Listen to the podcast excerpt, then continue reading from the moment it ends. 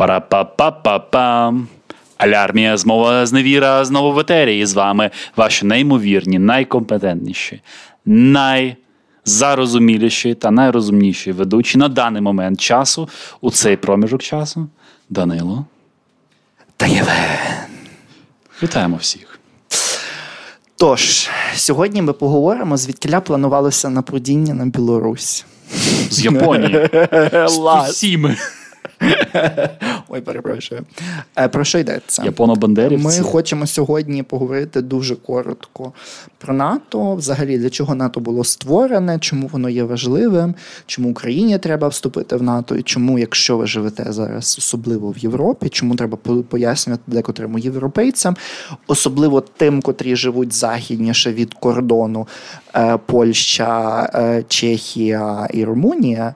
Чому їм треба пояснювати, що вони не можуть бути антиамериканцями і е, анти-НАТО. Тож саме НАТО було засноване після Другої світової війни. І е, були ще відносно довго розмови, чи долучати до НАТО Німеччину. Мгм. І Німеччину все ж таки долучили, якщо не помиляюся, рік доєднання Німеччини до власне Західної Німеччини до Добре.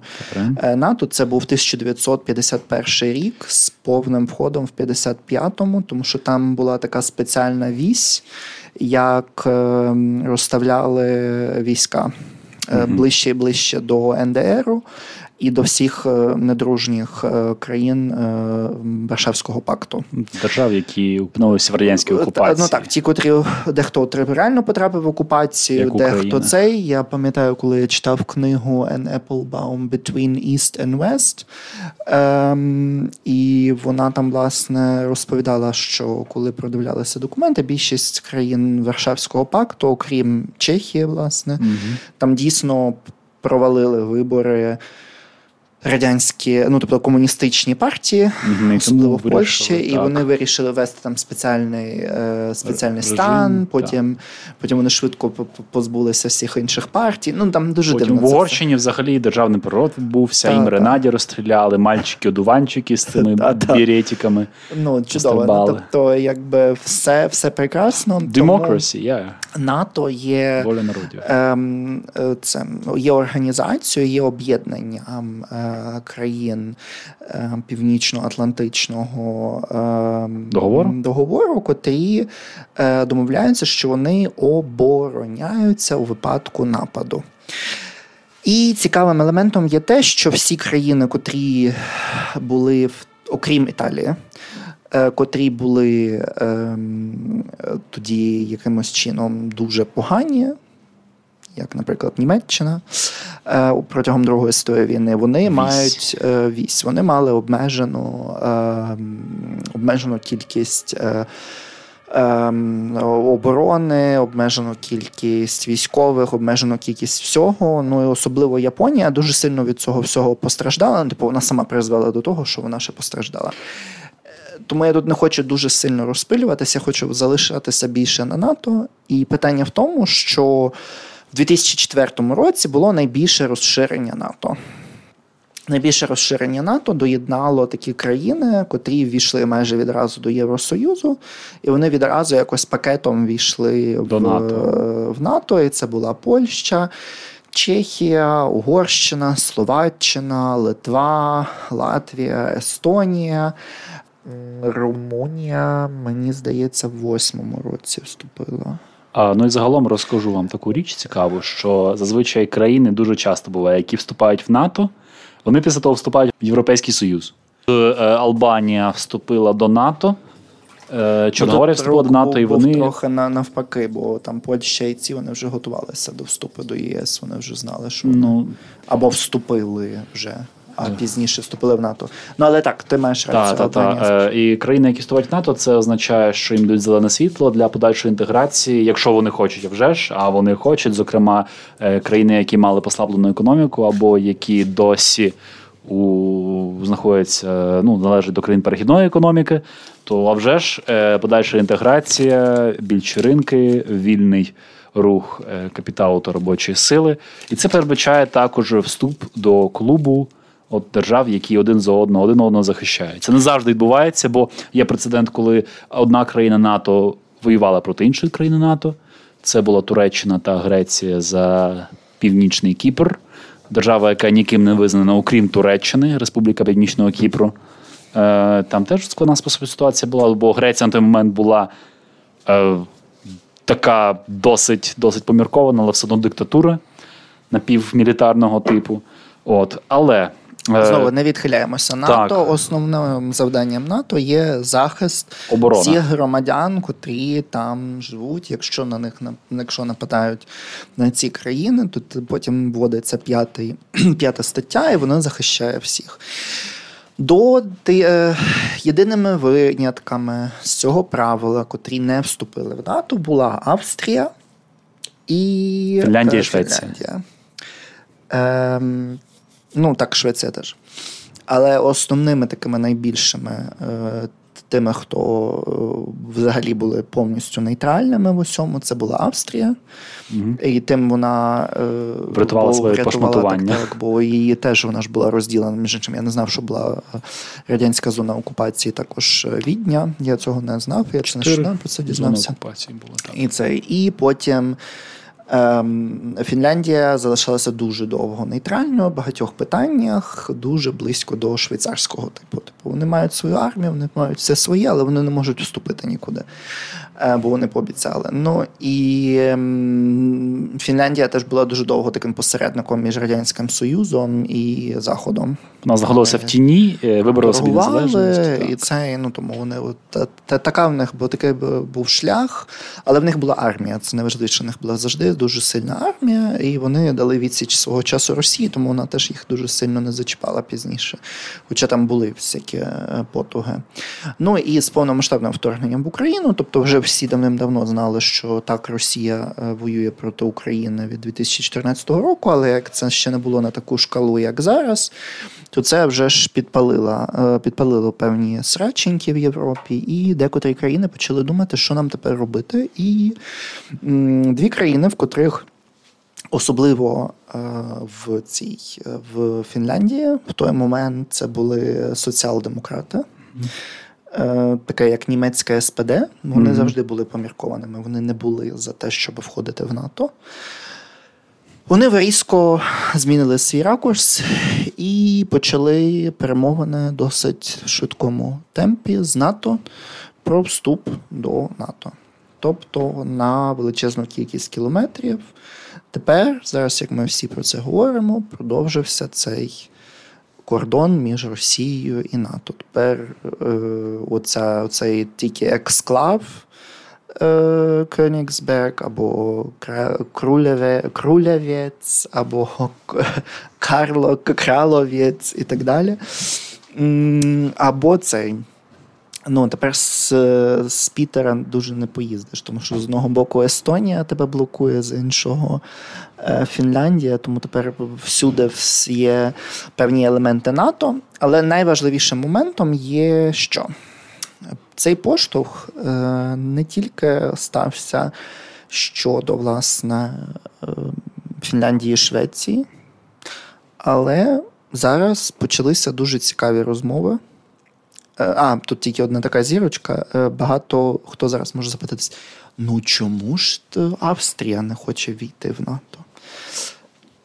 Тут є два але. Одне, але там дуже багато російських грошей. Е, і вони не хочуть, щоб ці гроші від них пішли.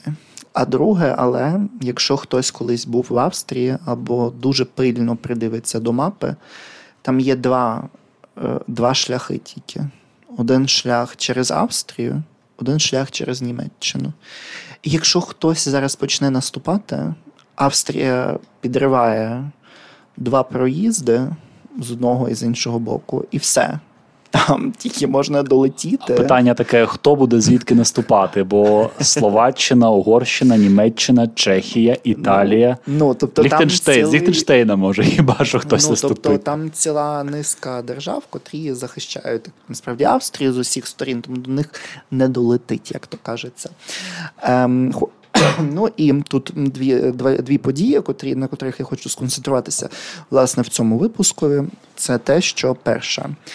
Е, біля Бедгоща у Польщі знайшли е, російський літаючий військовий об'єкт. Уламки, точніше, його, так? Уламки чогось. Я ніде не можу чіткої інформації знайти, бо де, де ніде це пишуть, що це Ем, що це ракета, хтось пише, що це е, якийсь інший літаючий, що це якийсь дрон. Досі не зрозуміло, що з тими тобто ракетами я було. я, я не знаю, але так. це все одно 450 кілометрів від кордону з Україною. Як вона тому могла опинитися? Не, не, Просто це вона тільки могла з Калінінграду прилетіти. Тобто вона я телепорт, так, телепортацію ще телепорт, не вірю. Ну. Телепортувалася з Кремля. Ем, це перша річ, а друга, тобто це питання того, наскільки лояльним НАТО дійсно є до всіх своїх е, союзників. союзників. Ем, а друге, це те, що ем, зараз це реально от, два дні тому е, почалися розмови щодо того, два дні тому, тобто е, я чіткіше скажу, бо я посилаюся на Reuters, е, це було 8 числа. Е, було обговорення про те, щоб відкрити офіс, перепрошую, 9 числа, 9 травня, ем, що було, була розмова щодо того, аби у Токіо відкрити офіс НАТО. Переговорний офіс. так. Переговорний офіс, так званий. А другий елемент е, в CNN 10 е, травня о 6 е, ранку за EDT 2023 року було інтерв'ю з представником Японії. Це з міністром закордонних справ Японії. Mm-hmm. І він сказав, що зараз ситуація в Україні із ситуацією агресії Росії е, проти України і з нестабільністю регіону загалом центральноазійського і східноазійського, так так. з нашого то з нашої точки зору. Для нас це так. Ем, Є зараз не, ну, нестабільним. За і... Китай не забуваємо. Так, також. так, так. Я власне от до Китаю mm-hmm. проваджу, що незрозуміла політика по Китаю в цьому всьому. І вони проговорюють про те, що можливо треба почати переговори щодо НАТО. Ще нічого тут не зрозуміло до кінця. Це така розмова з натяком про відкриття, про посилення кооперації і так далі, і тому подібне. Але просто вдумайтеся на секунду, скільки кілометрів тепер буде кордону з країнами НАТО довкола Росії. Врешті вони доживуться до того, коли вороги будуть всюди. Ну, що не розповідали так, що з усіх сторін вороги. Ну, нарешті, нарешті, мрія тепер стала реальністю. Щодо Японії, через е, знову ж таки, ми казали за е, Вашингтонську систему після Другої світової війни. Е, Японії вже ж її позбавили найбільшої ганьби. Тобто її лишили її форму управління, але при цьому урізали абсолютно всі е, урізали збройні сили. В них немає як офіційних офіційних збройних сил. В них є лише сили оборони Японії статусом трохи нижче. Е, хоча при цьому вони досить мають напрацювання, вони е, обмінюються досвідом та знаннями у військовій сфері з іншими країнами. Але е, якщо казати в повному сенсі цього слова, в Японії немає збройних сил. І відповідно Японія може діяти і відкривати будь-яке представництво НАТО чи новий форпост, чи просто у нас армія, як армія. Каже, у нас нема армії. Які? Перепрошую. Це НАТО просто зелені знаходиться. люди. Ми не знаємо, хто це ну, якісь без маркувань. Папочки, тут папочки переносять з кабінету в кабінет, е, слідкують, що там відбувається в районі півострова е, Тигрячий хвіст.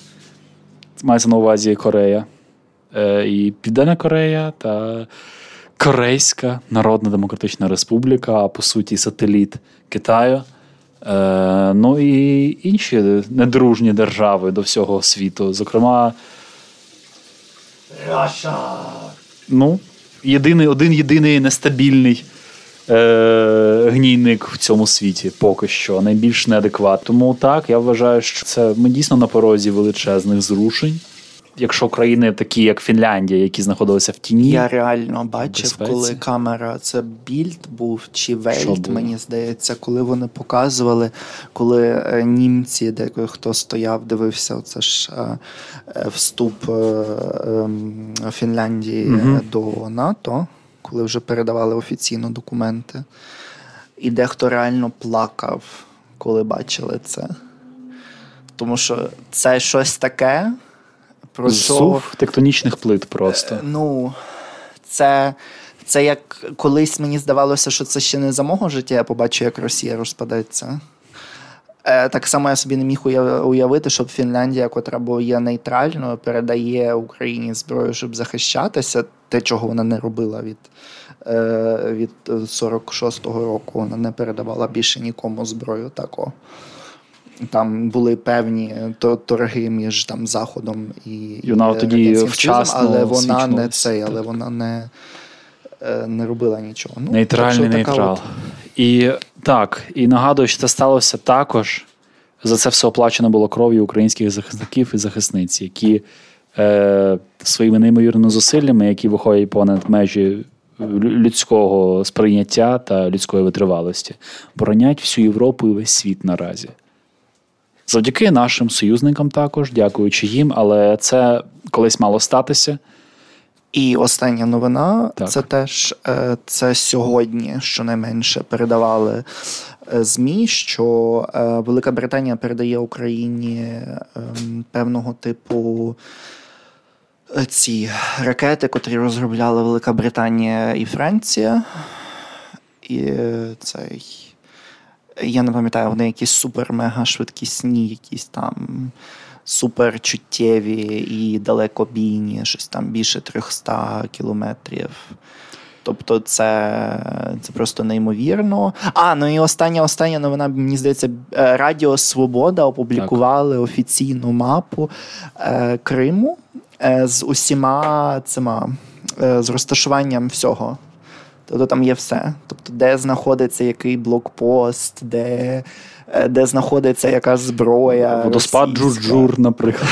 Серйозно, я не жартую. Я коли це побачив, там все так детально, що ти Калюжа буль-буль. Йди, йди бум-бум. Або покурити, наприклад.